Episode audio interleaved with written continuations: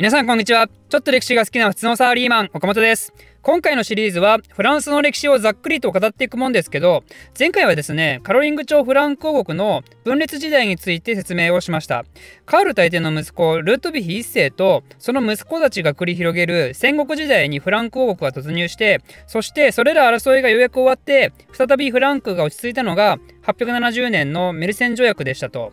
後のフランスの母体となる西フラン公国はというと王権があまり強くなくて諸侯のプレッシャーにやられながらも細々とカロリング家の王朝が続いてたんですがしかしついに987年に後継ぎを残さないまま最後の国王ルイ5世が亡くなってしまったためこれをもってカロリング朝の西フラン公国は滅亡してしまったわけですね。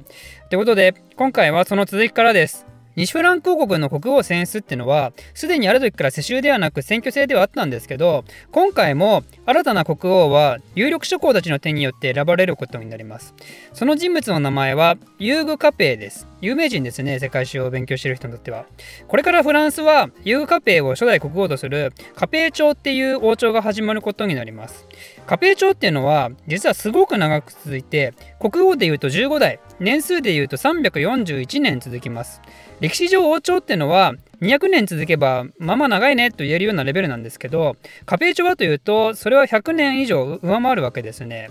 でもカペイ朝のすごいのはむしろそこではなくて一番すごいのは直系男子が常にいたことなんですよ。西欧っていうのは基本的に制裁である王妃以外の子供は王位継承権を持てないんですよね。日本とか中国の場合って即死の子だったり暴流の子だったりが王位につくことはよくあるんですけどそういうことを一切せず正真正銘王妃が産んだ男子がしっかりと成人してそして王位を継承してまた王妃と子供を作って男子が生まれてそれが死なずにしっかり成人してっていうのを15代繰り返したわけですね。これってめちゃくちゃハードル高いですよ。ということでこのことは歴史家からもカペイ朝の奇跡と称されることがあります。ちなみに言うとカペイ朝が断絶した後もその後フランス国王として即位していくことになるバロワ家ブルボン家もカペイ家の傍流なんでフランスっていう国の君主はユーグカペイから始まるカペイ家の血筋が最後まで残ることになるんですね。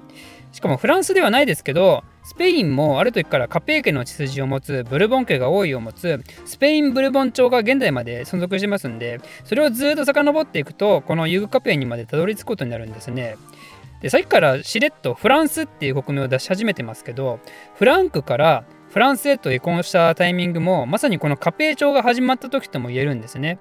実は西フランからフランスへの明確なターニングポイントっていうのは存在しないんですよ。わかりやすくね、例えばフランス直令なるものがあって、これをもって国名をフランクからフランスへと変更するみたいなのがあればいいんですけど、しかしそういうものはないんですね。だけどフランスっていう言葉は12世紀頃になると記録上しっかりと見られるようになるんですよ。つまりそれってカペイ朝が続いている時期でもあるんで、まあ、カペイ朝の始まりをもってフランス王国となったと言っても差し支えないでしょうと。で、ここまで話はだいぶ長くなりましたけど、そのフランス王国の始まりでもあるユーグ・カペイっていう人物。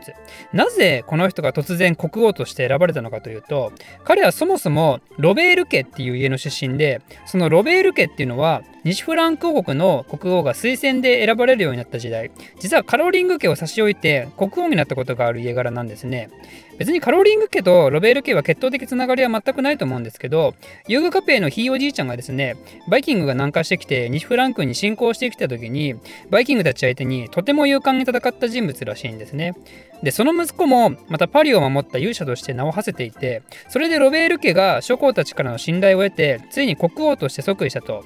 西フランク国時代ですけど、そういう歴史があったんですね。で、今回もカロリング家の直系いなくなったし、またロベル家でいいかって感じで、あいつら強いしなってことで、ユーゴカペが選ばれたんでしょうね。一応カロリング家の合流ね、あの、最後の国王ルイ5世のお父さんの弟、その時いたんですけど、彼は国王としての気品と英知がないってことで、ロタール家が選ばれることになります。ちなみに豆知識ですが、遊具カペイのカペイっていうのは、彼がよくまとっていたケープを指すあだ名らしいです。なんでカペイ朝と言いつつ、別にカペイ家っていうのがその前からいたわけではないですね。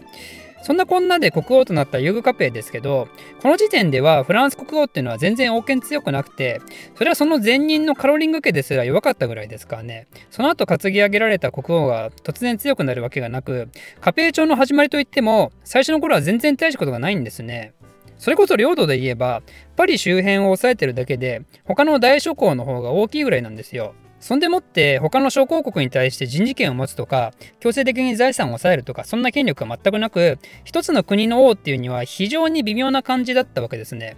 ただユーグカペイが行ったことでとても意義があったことといえばそれは彼が生きている間に自身の子供を共同統治者として指名して周りから承認を得たことこれが前例となりそして慣習となってカペイ朝の前半においては国王が生きている間に自身の子供を共同投資者に指名するようになりますつまり実質的に国王位は世襲によって引き継がれることを他の諸侯に認めさせたわけですね。ただそうは言っても王権が全然強くない時代が続いてしかも結構ですねフランス国王がローマ教皇から破門される事件がたびたび起きてるんですよ。確か2代目国王も破門されて4代目国王のフィリップ1世に至っては王妃が太ってしまったから離婚したいなんてことを言い出してですね。でもカトリック的価値観で言うと離婚なんてものは絶対許されないんですね。なぜなら人間の運命はすでに神によって全て定められているのであってとある男がとある女と結婚して子供を何人作るなんてことも全部あらかじめ決まっているのであると。それが結婚したけどやっぱ離婚して別の女性と結婚するなんてプロセスが生じたらそれって神が一回間違えてやり直ししていることにもなるんでそんなことはありえないのであると。ちなみにそれと同じような考え方でカトリックは中絶禁止っていうのもありますね。でこんなのは現代においては離婚も中絶もあの状況によっては普通にあり得ることなんでちょどうしたらいいんだろうねみたいな社会問題にもなるわけですよ。まあ、実際カトリック色の強いポーランドにおいては人工中絶禁絶の法律が施行されて物議を醸したりね、まあ、この辺の価値観はキリスト教をちゃんと勉強したわけではないんで本人たちからしたらもしかしたらちょっと違うかもですけど、まあ、その場合はごめんなさいということで、えー、とりあえず話を戻すとフィリップ1世っていうのは自分の都合で王妃に離婚を迫って離婚するために家系図を捏造したりその王妃を幽閉してしまったりそんで自分は好きになった女性と結婚したり離婚したりみたいなことを繰り返していてまあ現代的価値観でもちょっと倫理的にどうなのっていう感じの人だったんでカトリックとしょっちゅう喧嘩してそんでもってしょっちゅう破門されるんですね。離婚問題が原因でカトリックと荒れるってまるでカペイ朝版のヘンリー8世みたいなねヘンリー8世って16世紀のイングランドのトゥーダー朝の国王で奥さんと離婚したすぎてカトリック辞めてイングランド国教会っていう自分を市長とした新たな宗派を作るくらい俺がルールだってのを地でいく超過激派なんですけど、まあ、何かが違えばもしかしたら11世紀のフランスでフランス国教会がね爆誕していたかもしれんと。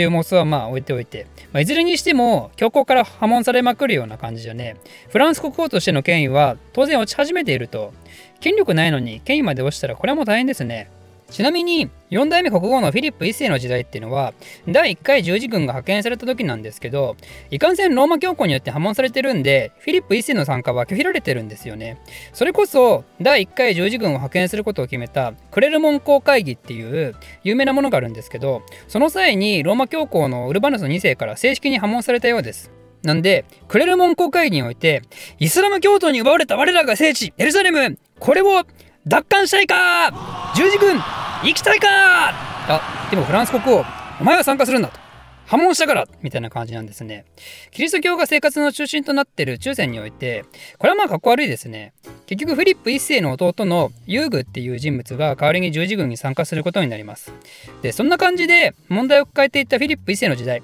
その治世中にはこの第1回十字軍の派遣だけでなく他にも世界史上重要なことが起きていてそれこそその後超長いことフランス史にフランス史を大きく揺るがすきっかけともなるとある一大事件が起こるんですけどそれは何か分かりますかね？11世紀中旬のことですよ。そう。分かりますよね。それは何かというとノルマンコンクエストなんですよ。ノルマンコンクエストってのは1066年ノルマンディー公の業務2世がイギリス海峡を越えてイングランドを征服してイングランド国王に即位したもの。それはフランス国王の権威が著しく下がっている時代に起きた事件だったんですね。以前も説明したようにノルマンディ公っていうのはそうは言ってもフランス国王の進化なんでノルマンディ公としてはフランス王よりは下の立場ただしイギリス王としてはフランス王と対等の立場となるんですね。このこんがらがった関係こそが後の14世紀から始まる100年戦争の原因となるわけですがそれはまた次回にでも説明するとして今回はここら辺で終わりにしたいと思います。次回もお楽しみにこの動画を面白いためになると思っていただいた方はコメントもしくは「ハッシュタグおかれき」でツイートしましょう。高評価とチャンネル登録もお待ちしてます。ではまた。